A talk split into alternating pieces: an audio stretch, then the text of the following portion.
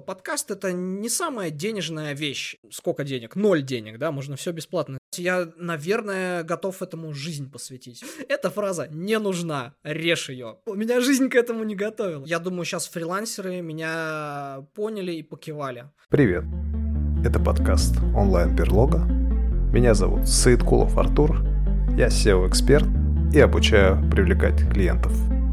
В этом подкасте мы говорим про бизнес, маркетинг и продажи.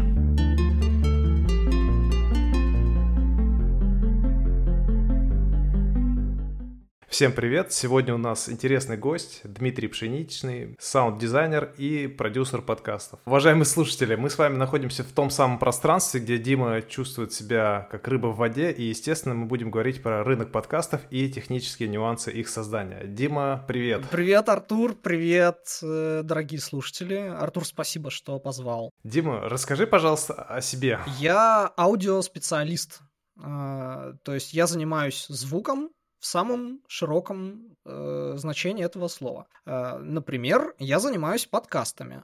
Уже несколько лет я монтирую, делаю саунд-дизайн для подкастов, делаю мастеринг, сведение. Ну, то есть вот привожу звук в опрятный вид, делаю из сырого материала слушабельный продукт.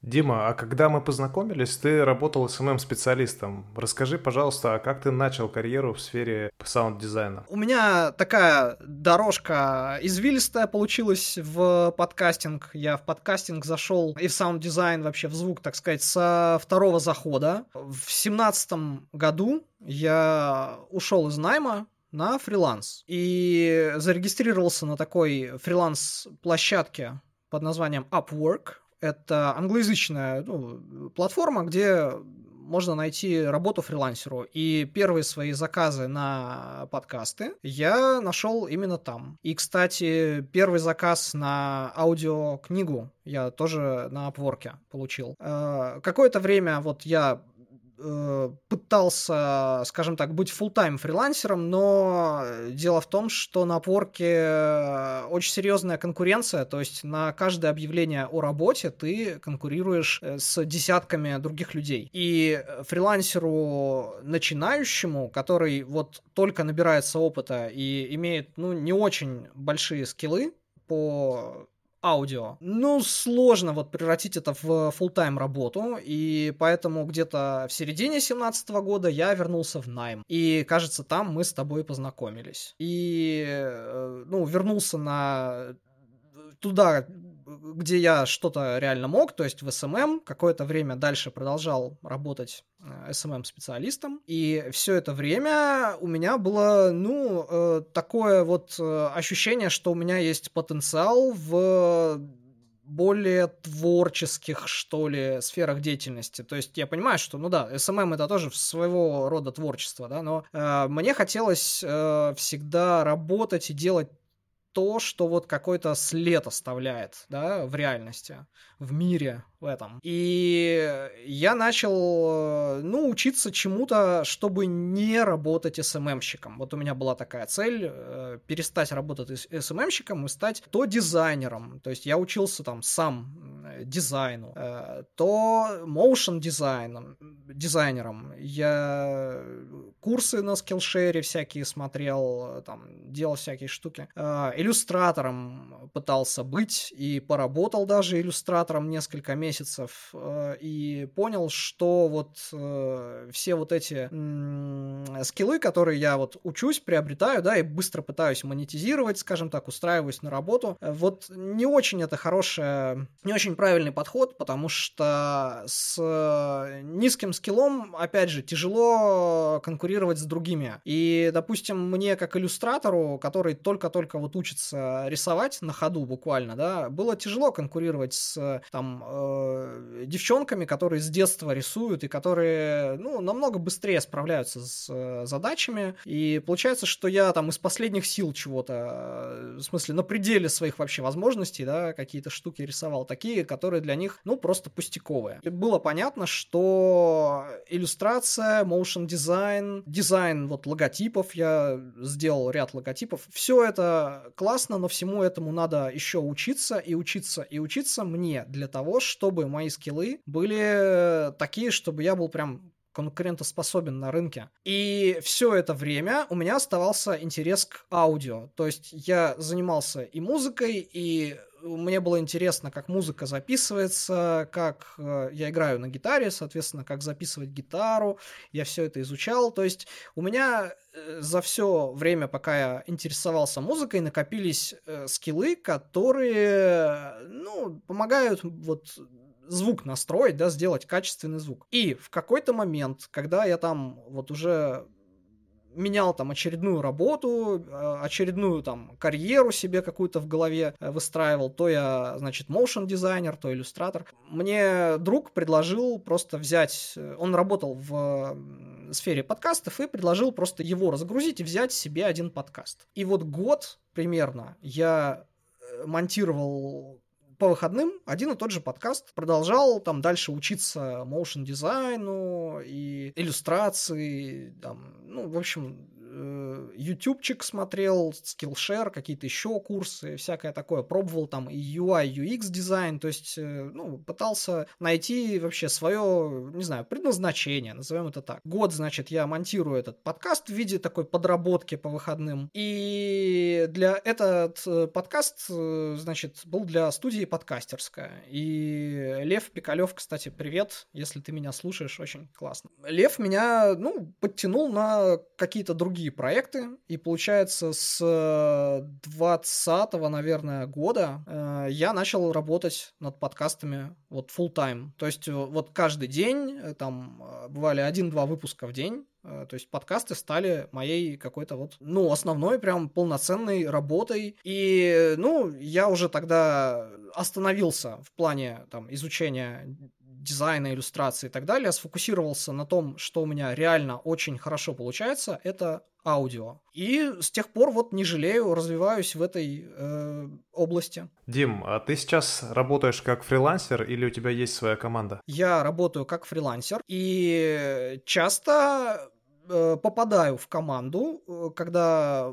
Ну, подкаст, бывает, делается не одним каким-то энтузиастом в соло, да, а, ну, есть некоторый продакшн, есть ведущие, какие-то сценаристы, продюсеры. И вот мне доставляет большое удовольствие работать в такой вот отлаженной команде, когда все там вовремя происходит, материал записывается вовремя, он поэтому издается вовремя, потому что у меня, соответственно, мотивация, если все хорошо там все успевают, у меня тоже мотивация, не подводить никого. Ну, это кайфовое чувство, когда вот такой отлаженный механизм прикольный. Дим, а как ты находишь клиентов и есть ли какие-то критерии отбора? Часто ли ты отказываешь им? На подкасты у меня один из основных каналов — это сайт подкастс.ру.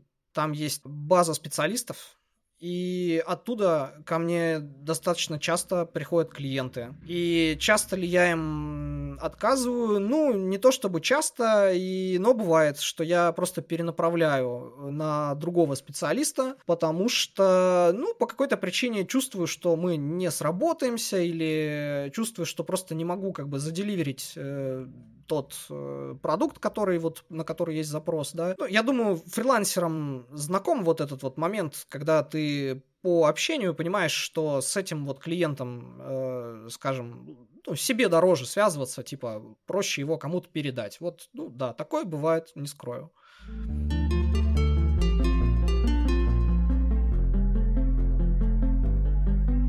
Дима, расскажи, пожалуйста, о самых успешных твоих проектах и о факапах, которые у тебя происходили. Ох, я сейчас расскажу очень поучительную историю. Однажды я чуть было не зафакапил документалку про интерсекс людей от русской службы BBC.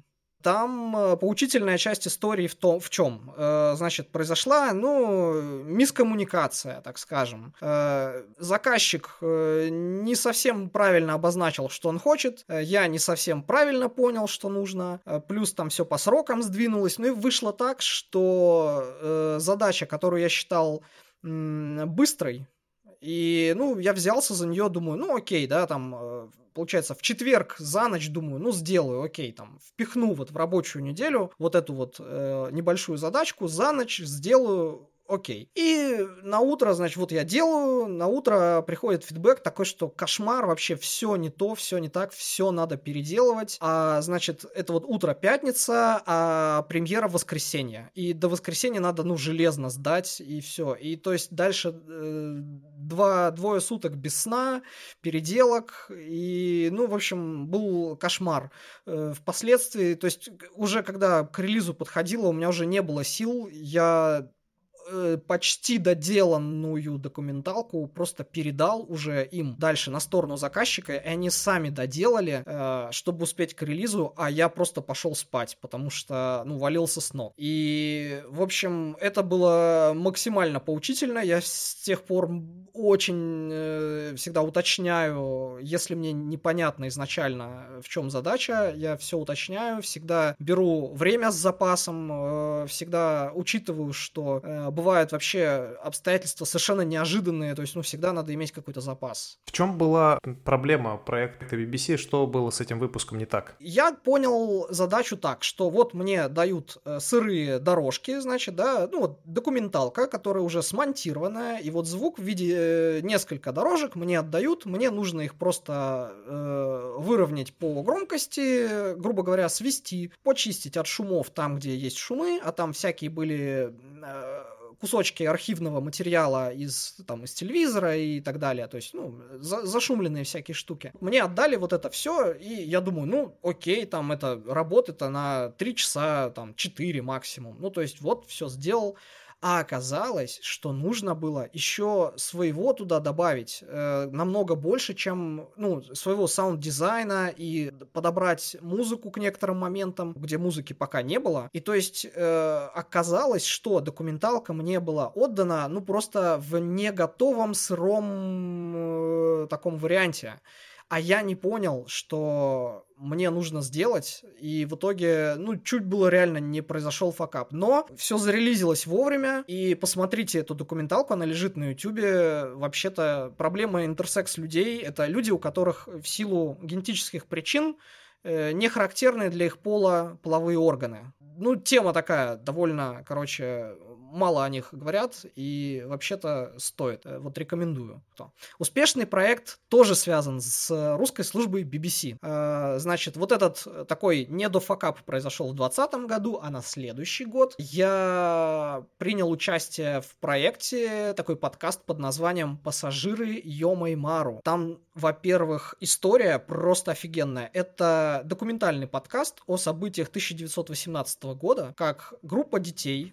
Вот представляешь себе, да, значит, там революция, все такое, гражданская война, и вот детей отправляют в детский лагерь для того, чтобы, ну, подальше, значит, из города, подальше из вот этого всего, от этой всей жести. И вместо там 2 месяцев эти дети вернулись домой через 2 года, кажется, совершив кругосветное путешествие.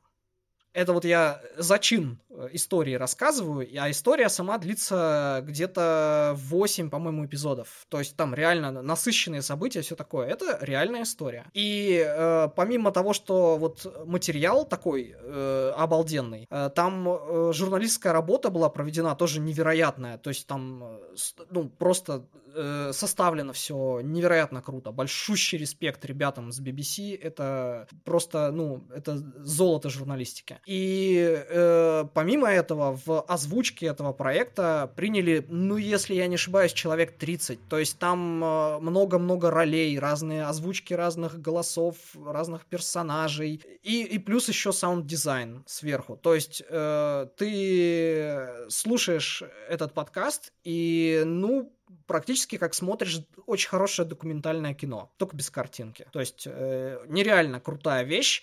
И в чем успех продукта? Ну да, он там попал в топы, там в Apple подкастах зафичерили, в Яндекс.Музыке, но больше всего я горжусь тем, что этот подкаст был номинирован на премию «Сделано в России» от журнала «Сноб». Мы, конечно, не выиграли эту премию, но там победитель был очень достойный, поэтому тут совершенно не обидно проиграть. Я не помню, кому мы проиграли, но, в общем, как бы никаких претензий не имею насчет этого. Вот так. С BBC такие две истории. Дим, а расскажи, пожалуйста, о том, какие тренды на рынке подкастов ты сейчас наблюдаешь и что будет происходить в 2023 году? Я начну с трендов на российском рынке.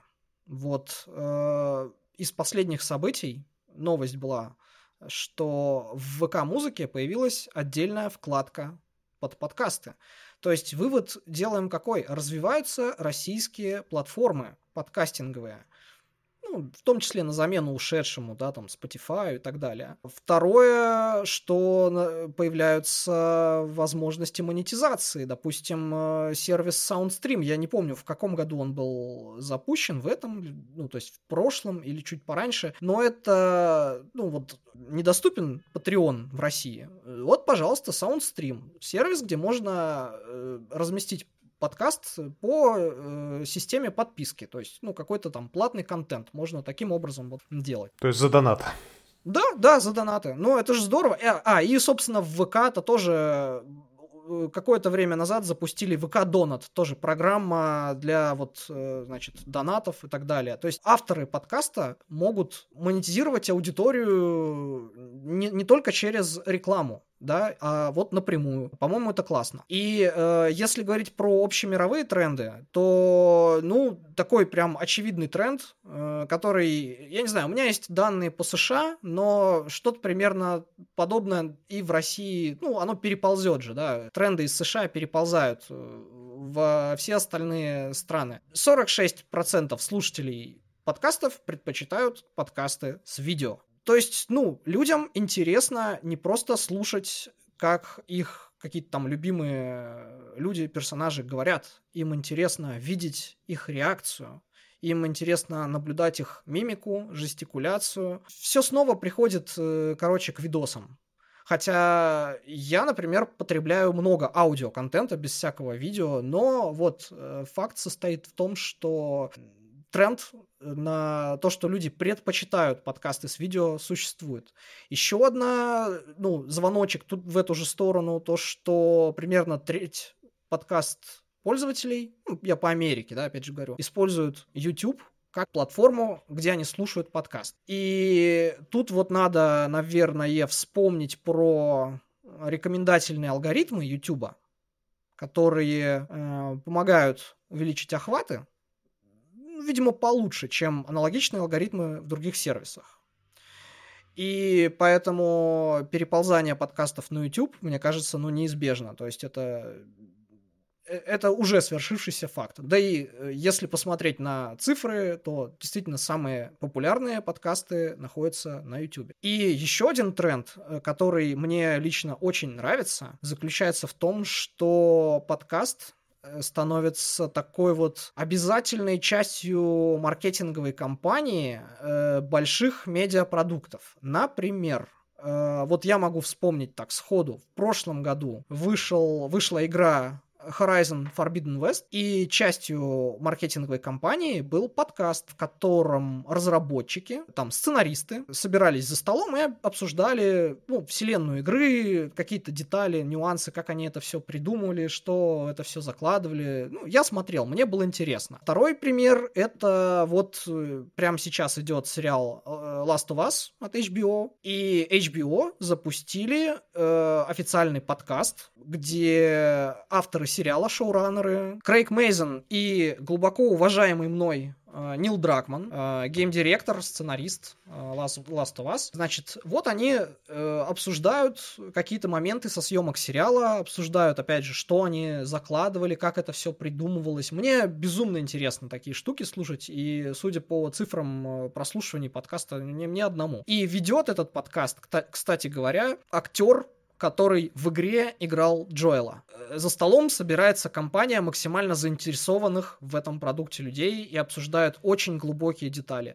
Вот, мне кажется, этот тренд будет дальше и дальше развиваться, потому что у подкастов самая лояльная аудитория, получается, самые лояльные люди готовы час слушать какие-то там мелочи про то, что происходило в свежей серии Last of Us, да? Но я думаю, что это очень хороший тренд. Больше такого контента. Я обожаю такой контент. Вот бэкстейдж, подробности. Особенно, когда речь идет о моих любимых авторов. Нил Дракманн — это один из лучших вообще сценаристов в игровой индустрии.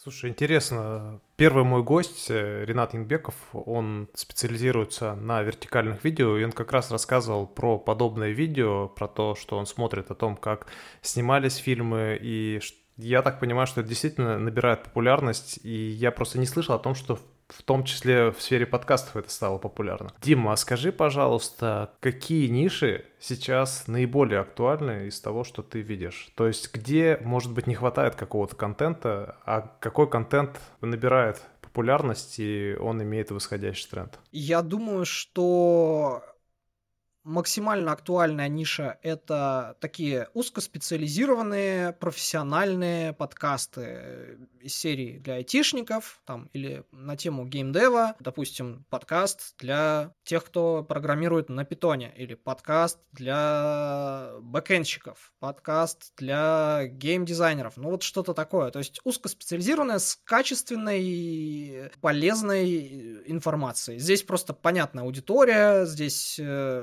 понятно, что слушатель хочет, и, соответственно, можно проще понять, что ему дать. Еще одна ниша, которая актуальна, наверное, будет всегда, это образовательные подкасты. Тут мне даже особо добавить нечего, потому что, это просто в силу качества российского образования, да, у нас расцвели все возможные альтернативы образованию, такие как курсы, и такие, как образовательные YouTube-шоу или, в том числе, подкасты. Я сам обожаю слушать всякие научно-популярные вещи, например. Еще одна ниша, в которой мне понятная аудитория, это такая, я не могу сказать, что у нее есть какой-то восходящий тренд, но эта ниша существует, будет существовать, и, сложно себе представить, что она исчезнет. Это true crime. Да, какие-то громкие преступления, расследования, что-то такое. То есть здесь, опять же, максимально понятная аудитория, хотя она не очень большая, но она преданная. Еще одна ниша, которая, мне кажется, актуальна сейчас, правда, не в силу того, что там можно хорошо заработать, а в силу того, что это просто социально полезная ниша. Это журналистика. Вот расследования, все такое в подкастах. Я сам не раз монтировал журналистские подкасты, и часто там весьма печальные истории, но распространение такой информации — это важно. Я считаю так. И когда я над такими подкастами работаю, я чувствую какое-то свое сопричастие к чему-то такому важному. И еще хочу назвать 4 ниши, которые, они актуальны, но в них невероятно высокая конкуренция, подкастов в них уже навалом, но я думаю, что это не такая уж проблема. То есть хороший контент всегда найдет своего слушателя. Значит, 4 ниши: психология, финансы, секс и отношения и кино-сериалы. У тебя есть своя специализация? То есть ты берешь подкасты все подряд или ты все-таки на чем-то узко специализируешься? У меня есть специализация не в плане монтажа речи или обработки речи, а в плане саунд-дизайна. И то, это не сказать, что специализация, а просто предпочтение. Мне очень нравится создавать мрачную атмосферу с помощью звука. Поэтому такие жанры, как хоррор, триллер, детектив, это моя просто стезя, это я обожаю делать такое.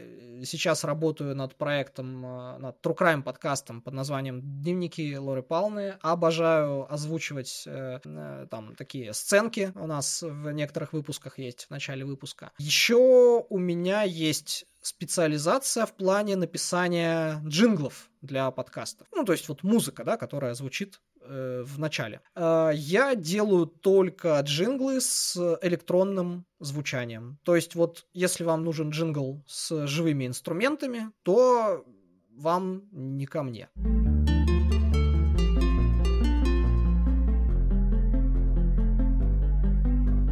Дим, из твоих видео и сторис я знаю, что ты занимаешься не только подкастами, но и созданием звука в играх. Расскажи, пожалуйста, подробнее об этом. О, игры — это вообще моя большая страсть с самого детства и, наверное, на всю жизнь. Чтоб ты понимал, у меня 2 татухи, посвященные Half-Life. То есть, ну и я с детства интересовался тем, как игры устроены, читал журналы, игромания, PC-игры. Если алды здесь, они помнят.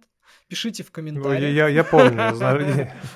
Вот. Моды устанавливал на игры. То есть интересовался индустрией в целом. И вот этот интерес оставался со мной всегда. Да, я работал на разных других работах, пытался там карьеру построить в разных других профессиях, но вот в 2021 году я побывал на конференции разработчиков игр в моем родном городе Калининграде. Я пришел специально на выступление Александра Хилько про игровой звук. Александр Хилько — это такой саунд-дизайнер, преподаватель, ведет курсы. Значит, послушал я его доклад и, ну, понял просто, куда вот я дальше хочу двигаться. Понял, что вот это вот направление Game Audio, да, игровой звук, это мое. И, ну, окей, цель понятна, я хочу в Game Audio. Что надо сделать? Я первым делом решил начать изучать вакансии, просто чтобы понимать, какой набор скиллов мне нужен. Game Audio — такая вещь, где порог входа очень высокий. Скиллов требуется очень много. И вот так вот заскочить там из серии за полгодика чего-то подучить и стать типа там джуном в гейм-аудио, ну нет, к сожалению, ну у меня, по крайней мере, не вышло. Да и мне кажется, что это, не знаю. В общем, люди могут годы искать себе работу в гейм-аудио, будучи уже, ну, достаточно хорошими специалистами. Чтобы было понятно нашим слушателям, расскажи, пожалуйста, как строится сам процесс создания звука в играх. Рассказываю. Как правило, звуком начинают заниматься ближе к концу пайплайна разработки, когда есть что озвучивать. И на этом этапе появляются 2 большие и комплексные задачи.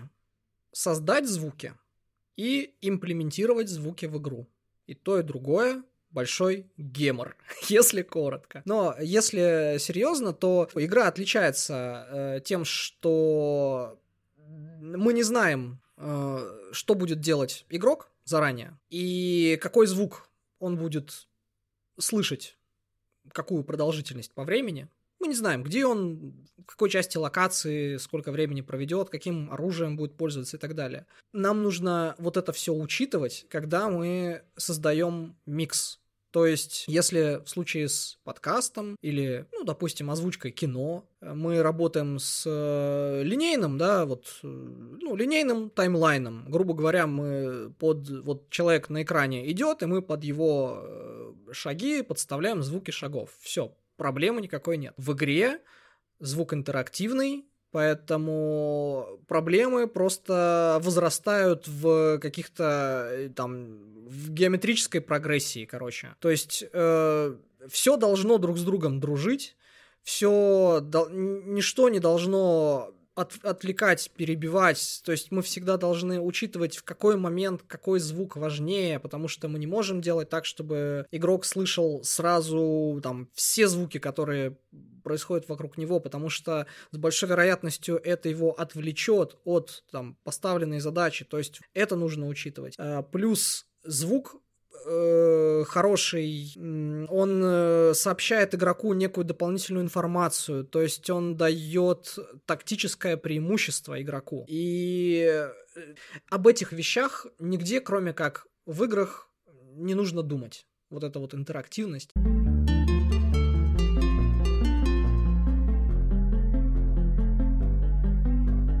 В какой пропорции распределено твое время на игры и на подкасты? Пока, наверное, 2/3 времени или даже чуть больше я занимаюсь подкастами, но надеюсь, что эта пропорция в будущем изменится. Хотелось бы побольше игровых проектов. Мне это безумно интересно, и я уверен, что это неизбежно. У меня появится больше игровых проектов после того, как я делаю то, над чем работаю сейчас. В чем принципиальное отличие озвучивания игр и монтаж подкастов? Если бы тебе пришлось выбирать между играми и подкастами, то что бы ты выбрал и почему? Я вот начну тогда с последнего вопроса. Я выбрал бы игры по той причине, которую уже назвал – интерактивность. Это безумно интересная, сложная инженерная задача.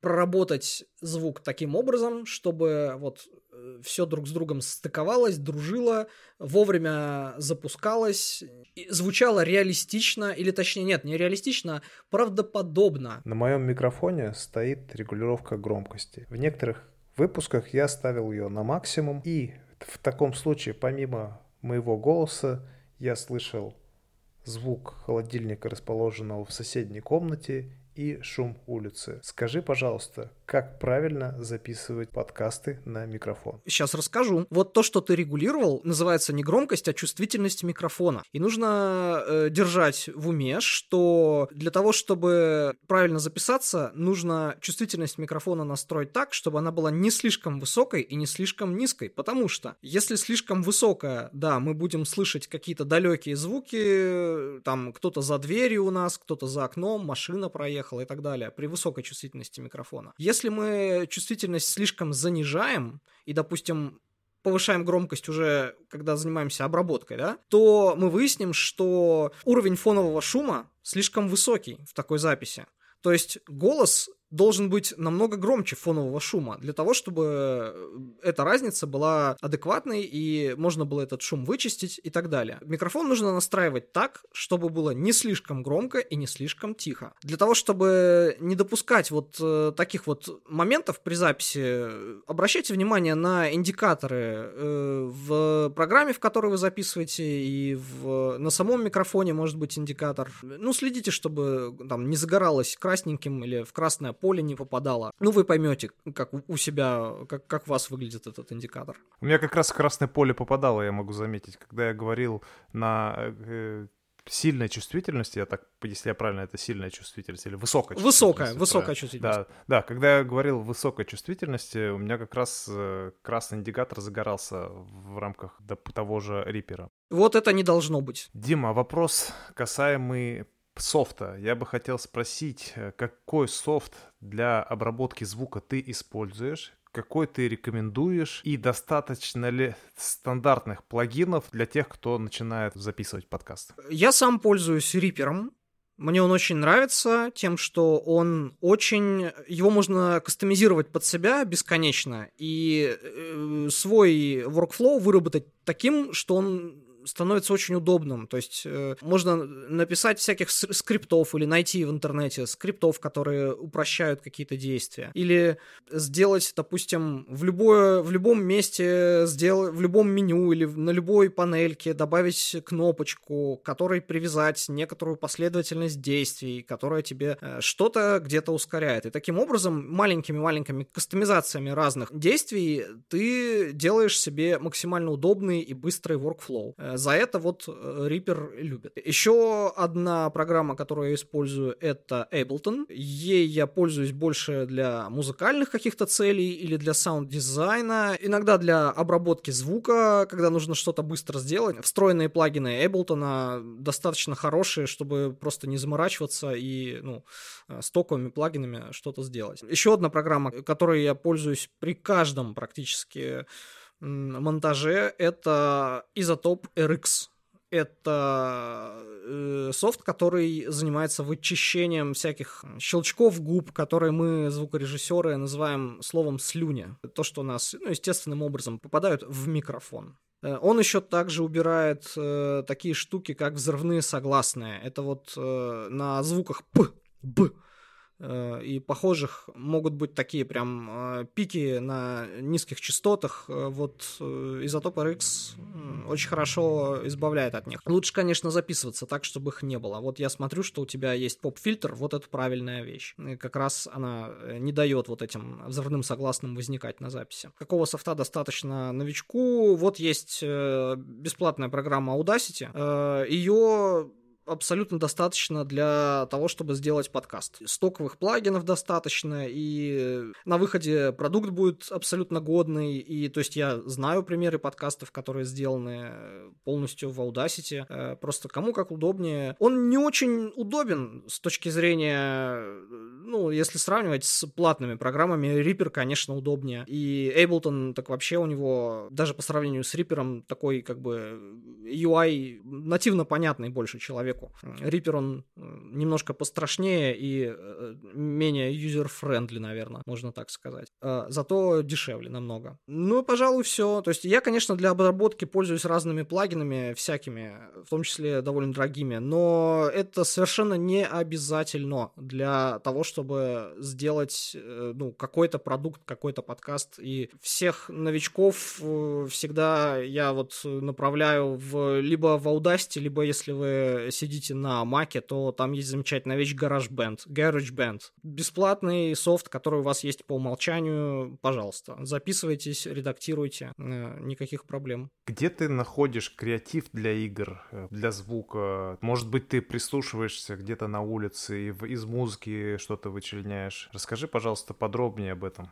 Я прислушиваюсь в основном к саунд-дизайну, каким-то крутым примером саунд-дизайна в кино и в играх. Я их изучаю, прям беру, допустим, аудиодорожку фильма и прохожусь по ней, и несмотря на экран, чтобы не отвлекаться, на визуальную часть, прям изучаю тщательно звук, работу какого-то саунд-дизайнера профессионального, киношного. Насчет того, что вокруг себя можно ли слушать, какое-то вдохновение ловить, тут дело в том, что в играх звук склоняется в сторону гиперреализма. Он гораздо более насыщенный и детализированный, чем мы слышим в реальности. Если мы, допустим, возьмем звук выстрела, из пистолета, звук выстрела в реальности, и возьмем звук выстрела пистолета из игры, они совершенно не похожи. В реальности звук пистолета — это скучный хлопок, в котором, не чувствуется ни сила никакая, вот этого импакта не ощущает. Если бы в играх пистолет звучал так, то игроки бы просто жаловались на такое качество звука. Поэтому звуки делают гиперреалистичными. Мы в звуке выстрела в игре, как правило, можем услышать щелчок, спускового крючка, вылетание, падение гильзы пустой, какие-то еще движения мелких механизмов, вообще, из которых состоит оружие. Плюс ко всему там есть обычно то, чего как раз не хватает в реальности, это низкие частоты, такой пинок такой в районе саб-частот, в районе 50 Гц, допустим. Такого просто в реальности нет. Этот пинок можно услышать только если вот к оружию ухо приложить, и остаться без барабанной перепонки. То есть это в играх звук намного более выразительный, и ради этой выразительности жертвуют реализмом, конечно же, потому что выразительность для игрока намного важнее. Даже эксперименты ставили, в которых одну и ту же пушку дали двум командам. Пушка чуть-чуть по-разному выглядит, но фактически она по характеристикам абсолютно идентичная. Но у одной команды пушка звучит классно и кинематографично, а у другой, как реалистично, пук-пук такой вот, короче. И игроки из команды команды, где звук реалистичный, жаловались на то, что оружие недостаточно мощное, хотя на самом деле оно абсолютно идентичное тому, которое было у врагов. То есть это к тому, насколько вообще звук влияет на восприятие и насколько важно вот думать о том, чтобы не просто передать звук такой, как он в реальности, а сделать его выразительным, учесть вот эти все тонкости восприятия, какого-то психоакустические какие-то моменты, да, то есть это целая наука психоакустика.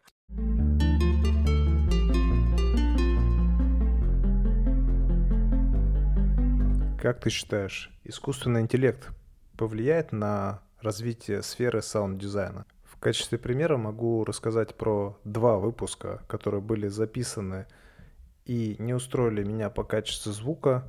Я попытался их исправить при помощи различных плагинов, но лучше всего с этим справился Adobe, то есть новый инструмент на основе искусственного интеллекта. Поэтому расскажи, как это уже влияет на индустрию и как ты используешь это уже сейчас. Я пользуюсь той же самой нейросетью от Adobe, потому что это реально подарок судьбы для тех, кто вот записывается в каких-то домашних условиях, когда, в студии все чисто и микрофон хороший, там никакая нейросеть особо не нужна, нечего улучшать. А звук, записанный вот на телефон или из зума, конечно же, если мы пропускаем его через эту нейросетку, то получаем результат, который вот так вот вручную аудиоспециалистом даже, может быть, и невозможно сделать. Я, когда первый раз воспользовался, вот у меня есть клиент, который подкасты записывает на iPhone просто. И я взял дорожку, пропустил через эту нейросеть и, просто офигел с результата. И такой думаю, ага, понятно, я больше не буду вручную ничего обрабатывать, вычищать шумы и так далее. Этот подкаст я буду просто прогонять через эту нейронку и экономить себе время. Вот так я отношусь к искусственному интеллекту. Да спасибо ему за то, что он экономит мне время. Но это что касается подкастов. В саунд-дизайне пока что я не вижу применения какого-то, но я думаю, оно близок тот момент, когда и в саунд-дизайне появятся инструменты, которые будут ускорять нам, каким-то образом автоматизировать какие-то простые вещи. Условно, я могу прямо сейчас сходу сказать, что можно даже без нейросети сделать какой-нибудь генератор ударов металлических, вот импактов, да, удара, допустим, меча об щит, да, представляешь себе такой металлический вот звук с металлическим призвуком, вот это можно генерировать, синтезировать прямо на ходу, и бесконечное количество совершенно уникальных таких звучков, не знаю, сократило бы время тем, кто работает над играми, в которых нужны звуки, ударов меча.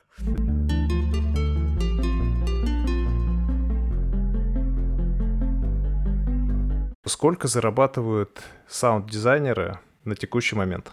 Вообще, аудиоспециалист с опытом и портфолио может получать вполне себе и 100 тысяч рублей в месяц, и даже больше. Но если вы, как и я, на фрилансе, то у вас не будет 100 тысяч ежемесячно, да, то есть будут месяцы, когда денег поменьше, может быть, и в 2 раза поменьше, допустим. Вот я знаю еще, допустим, по американскому рынку такую цифру, что монтажер подкастов, саунд-дизайнер может зарабатывать порядка $50,000 в год, что примерно равно 4 с копейками тысячам в месяц. И, такая вилка.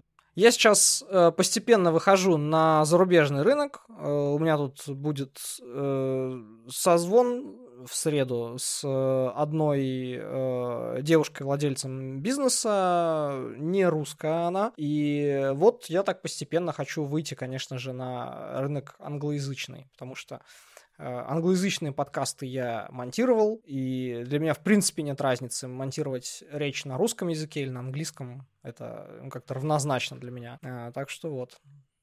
Расскажи про 22-й год и как у тебя все изменилось по цифрам.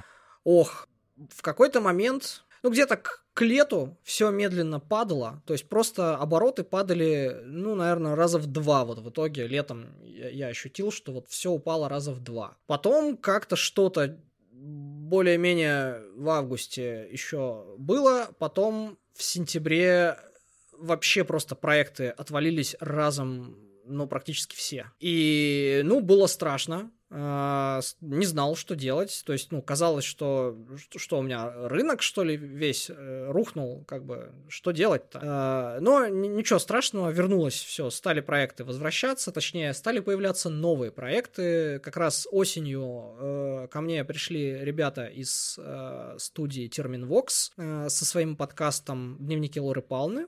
Классный подкаст, всем советую. Вот это как раз True Crime. Ну и вот сейчас, в 23-й год, я захожу уже как-то на подъеме, то есть уже нет такого тренда на спад, нет уже никакого страха, я уже чувствую, что да, работа есть, и ее будет больше, и буквально в один день мне тут недавно написали два моих постоянных клиента, которые давно не писали. Ну, то есть, как бы самое страшное пока вот позади. Не знаю, что в 23-й году будет. Что нужно для успешного запуска подкаста в 2023 году и сколько это требует денег?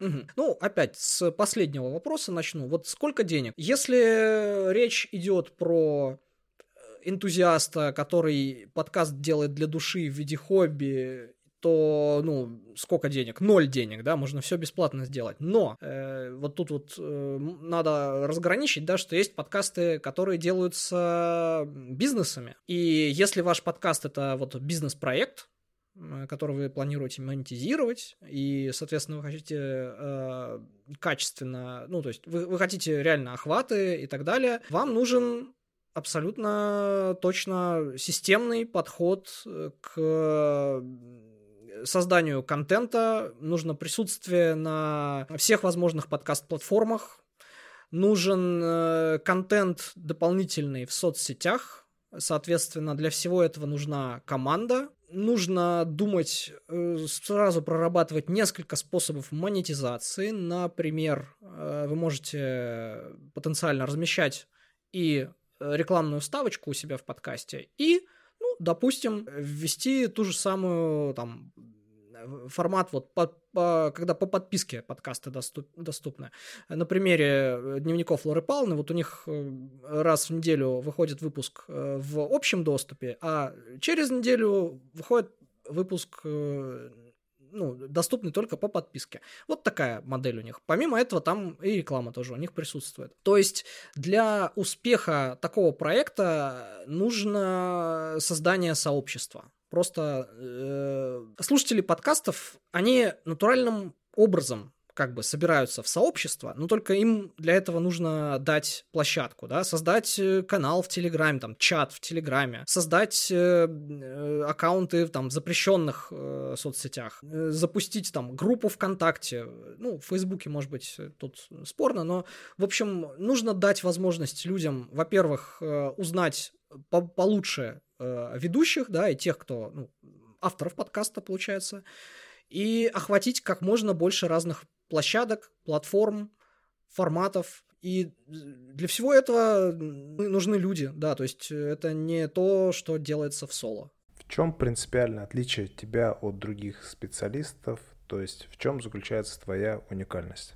Моя уникальность в том, что на некой условной шкале между технарем и гуманитарием я вот ровно посередине. То есть я умею решать креативные, творческие задачи, умею решать их даже с малым объемом вводных данных, то есть вот, ну, бывает запрос такой, подбери трек для джингла, да, для интро подкаста, то есть не напиши, а просто подбери на премиум битс. И, ну, запрос такой, что надо что-то драйвовое.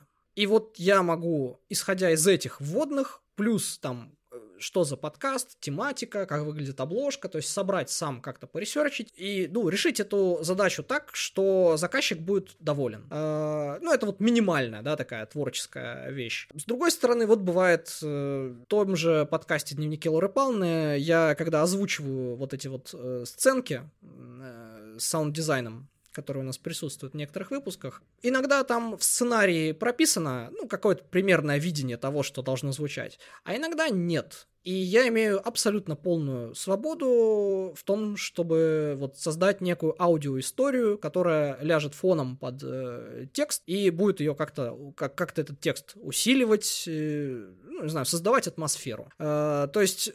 Ну, мне не нужно говорить, я сам, типа, напишу историю, потому что одно из моих увлечений вообще — это сценарное искусство. Я, читал книжку одну классную Роберта Маки «История на $1 000 000». Это практически учебник по созданию сценариев для голливудских фильмов. То есть, я изучил, как вот работают истории, и применяю эти вот скиллы для того, чтобы создавать историю звуком, для того, чтобы усилить нарратив. И вот к этим креативным творческим задачам я умею подходить системно, то есть декомпозировать, распределять, я не знаю, себе какие-то KPI ставить самому себе, да, то есть быть директором самого себя я умею, как человек, который, скорее, да, технарям такое больше свойственно.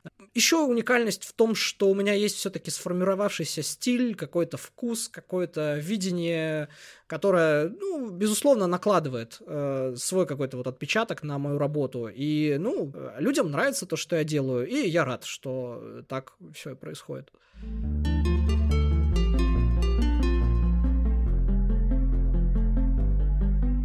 Дим, а к чему ты стремишься? Есть ли у тебя профессиональная мечта? Если есть, расскажи о ней, пожалуйста.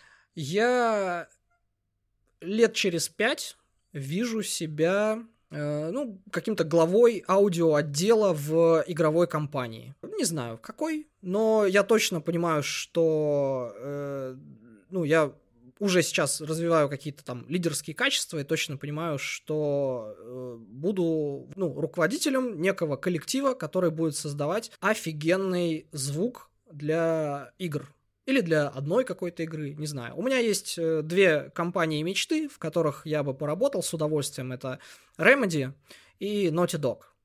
Много про них слышал, просто там в Твиттер читал от людей, вот, которые там работают. Мне кажется, там очень классно, я бы с удовольствием поучаствовал в каких-то проектах от них. Есть ли у тебя люди, на которых ты ориентируешься, кто они и почему они тебе нравятся? Да.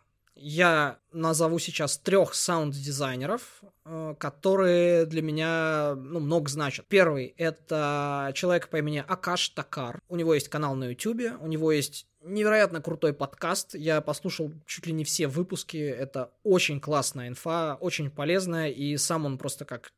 персона мне очень импонирует. Еще один человек — это саунд-дизайнер Бьорн Джейкобсон. Он работал над саунд-дизайном, допустим, в Киберпанке. Или еще я его знаю по такой игре, как Dark. Есть такая игра, платформер такой мрачный, Dark с буквой Q на конце. Вот он там звук сделал. Тоже человек выпускает ролики на YouTube, по которым я очень много всего узнал, выучил. То есть это очень классный специалист. И самое главное, такой...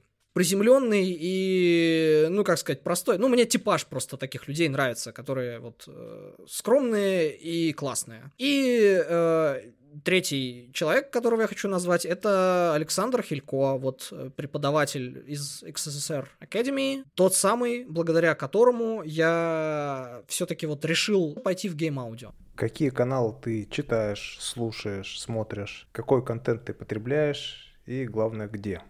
Больше всего я смотрю что-то на YouTube. У меня есть прям конкретные данные, что примерно 18 часов в неделю я смотрю YouTube. И я обожаю научпоп всякий разный. Например, вот каналы «Космос просто», «Физика от Побединского», «Сайван», «Кверти». Англоязычные каналы, там, Vsauce, Veritasium. Хочу вот выделить 2 офигенных канала, про которые, может быть, не все знают. Один из них называется «Kurzgesagt» in a nutshell. Это мультяшный такой канал, там в виде анимации рассказываются очень крутые вещи про вселенную, про космос.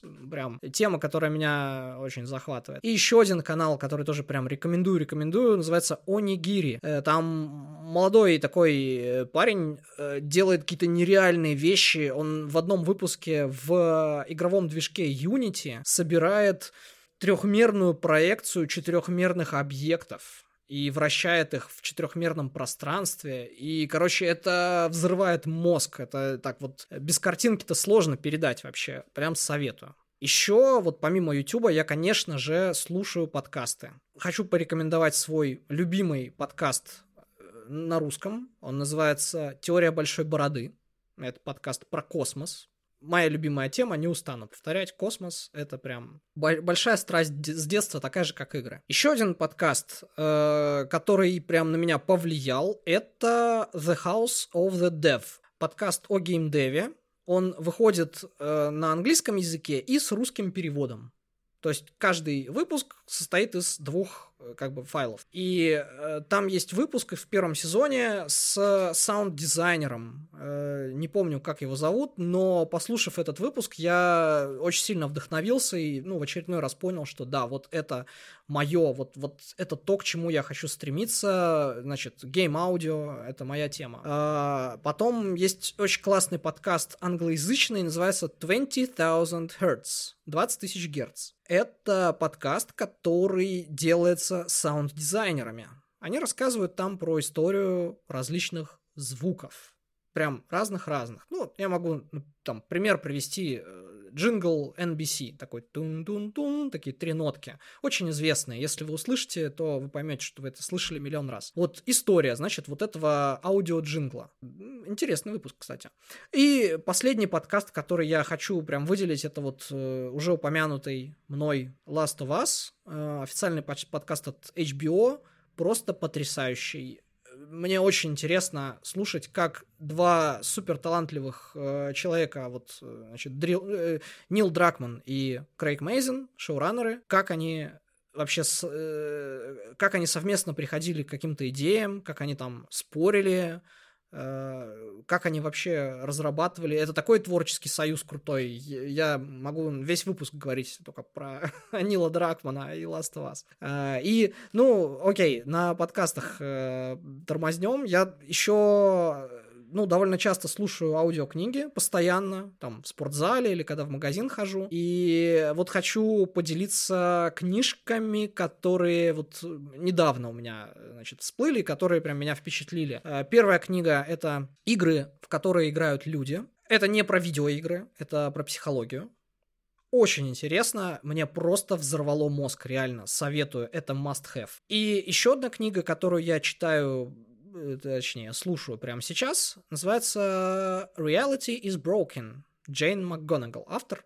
На русском языке ее нет. Это уже как раз ближе к моей вот этой геймдев-тематике, про игры, про то, как видеоигры делают нашу жизнь лучше. И это тоже книга просто потрясающая. Я очень сильно согласен со многими вещами, про которые пишет автор, и, советую всем, кто тоже хочет глубоко погрузиться в игровую тематику. Дим, а как ты охарактеризуешь свое окружение и как оно менялось по мере твоего профессионального роста? Сейчас мое окружение в основном состоит из таких же, как я, релокантов.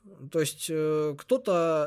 окружение же не обязательно физически, в моей локации. Конечно. То есть, люди, с которыми я регулярно общаюсь. И это кто-то из этих людей в Грузии. Женя Лысый, привет, если ты это слушаешь. Кто-то на Кипре.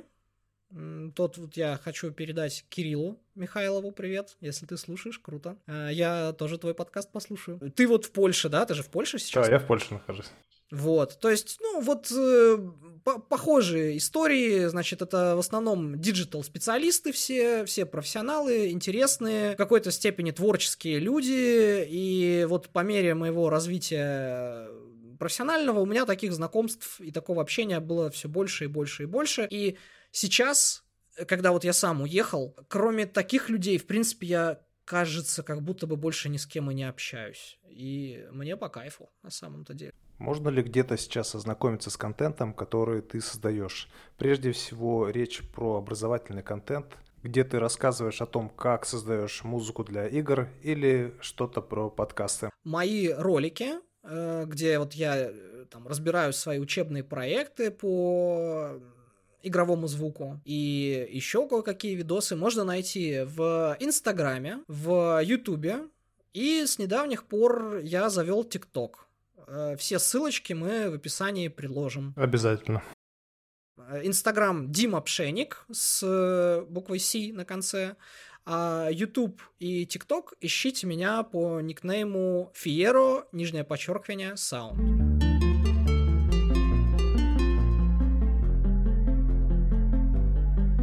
Я всегда доверяю мнению профессионалов, и поэтому перед этим выпуском я прислал ссылку на свой первый выпуск Диме.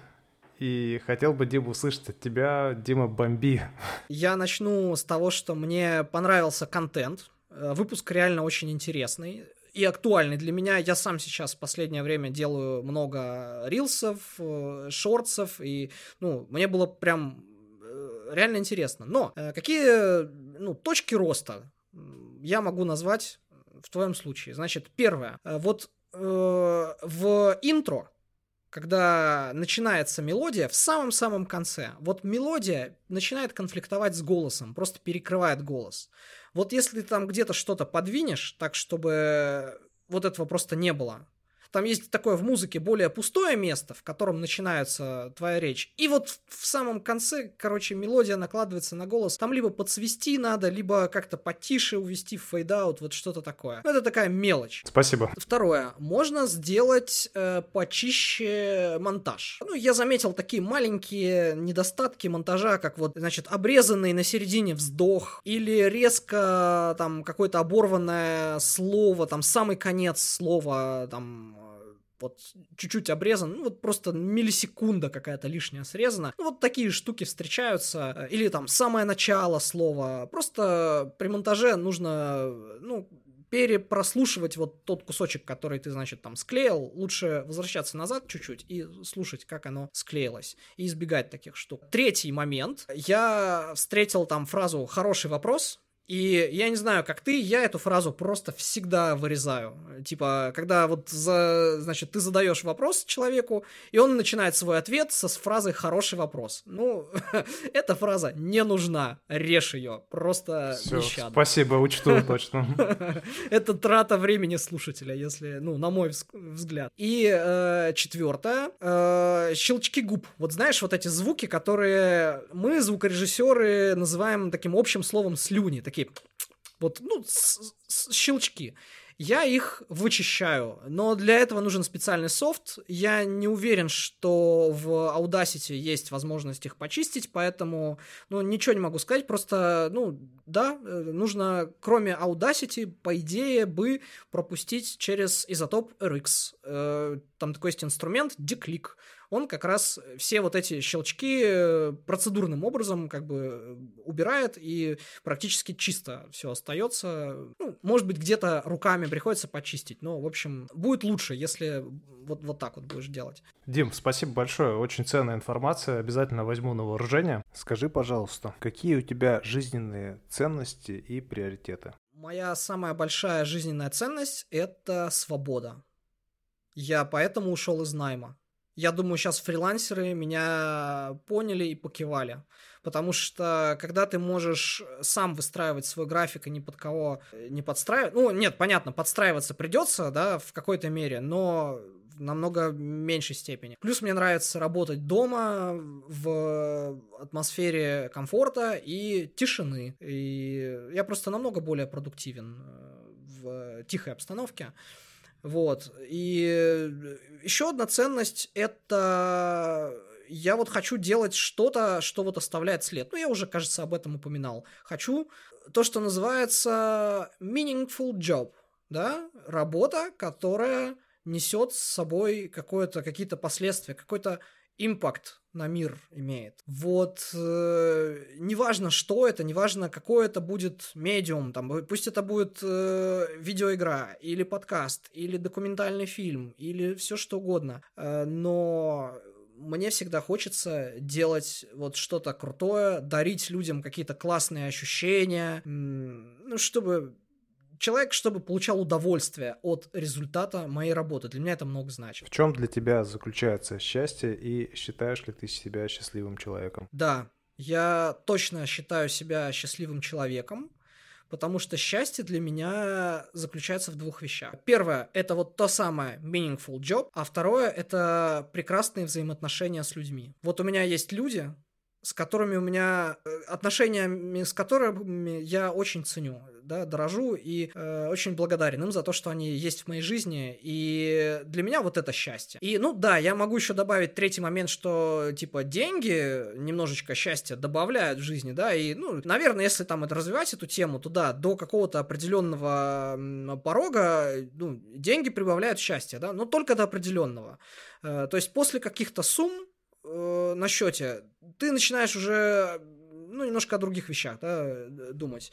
Ну, вот поэтому для меня деньги никогда не были на первом месте. Я понимаю, что у меня в жизни, наверное, было множество вариантов, возможностей заработать другой какой-то деятельностью, заработать больше и так далее. Но почему-то я, ну, стремился вот к тому, чем занимаюсь сейчас. И, ну, пока что не пожалел, что я связался с аудио и буду это продолжать. Я, наверное, готов этому жизнь посвятить. Вот подкасты, видеоигры и то, и другое, я думаю, со мной еще очень надолго. Какой бы ты дал совет самому себе, десятилетнему, вот сейчас? Не бояться. Бояться чего-то плохого, что может наступить в будущем, потому что наши самые страшные опасения не сбываются, как правило. И делай то, что тебя пугает. Вот я эту фразу бы сказал себе десятилетнему, и, наверное, он бы не понял, но вот 15-летний уже бы, наверное, сообразил, что путь к успеху как раз там, где тебя пугает что-то новое, неизведанное, где ты думаешь, что да я не готов, мне нужно еще время, чтобы подготовиться. Вот это вот индикатор того, куда нужно стремиться. Я по своему личному опыту это говорю. Дим, в конце выпуска я подготовил традиционный блиц с краткими вопросами. Начинаем. Чем бы ты занимался, если не саунд-дизайн? Программировал бы. Деньги или творчество? Творчество. Друзья или путешествия? Друзья. В чем сила? Ох, какой заковыристый вопрос. У меня жизнь к этому не готовилась. Сейчас я подумаю минуточку. Как бы на это ответить? В чем же сила? Прям в тупик ставят такие вопросы глобальные. Сила в правильных ценностях и следованию им. И последний вопрос. Что ты рекомендуешь нашим слушателям, которые хотят запустить подкаст как в личных, так и в коммерческих целях? Выключите перфекционизм. Мой первый и самый важный совет. Не стопоритесь на каких-то вещах, которые вот, ну, не идеально у вас там, допустим, у вас нет суперкрутого микрофона, или у вас нет возможности сделать там дизайн, оформление, какую-то крутую обложку. Вот пусть это вас не останавливает, пусть вас не останавливает то, что вы, может быть, не очень хорошо владеете речью и вынуждены там, вы, может быть, запинаетесь и вынуждены монтировать там свой подкаст. Это все не важно. Делайте то, к чему у вас лежит душа, и помните про то, что подкаст — это не самая денежная вещь, и что без энтузиазма заработать на подкасте точно невозможно. Дим, спасибо, было очень полезно, интересно, и благодарю тебя, что принял участие в моем подкасте. Спасибо большое, Артур, что позвал меня, спасибо слушателям, что дослушали до конца, всем лучи добра, всем пока-пока. Пока. Это был 5-й выпуск подкаста «Онлайн-берлога». Ставьте оценки на тех площадках, где вы это слышите. Благодарю вас за обратную связь и до новых встреч. Всем пока.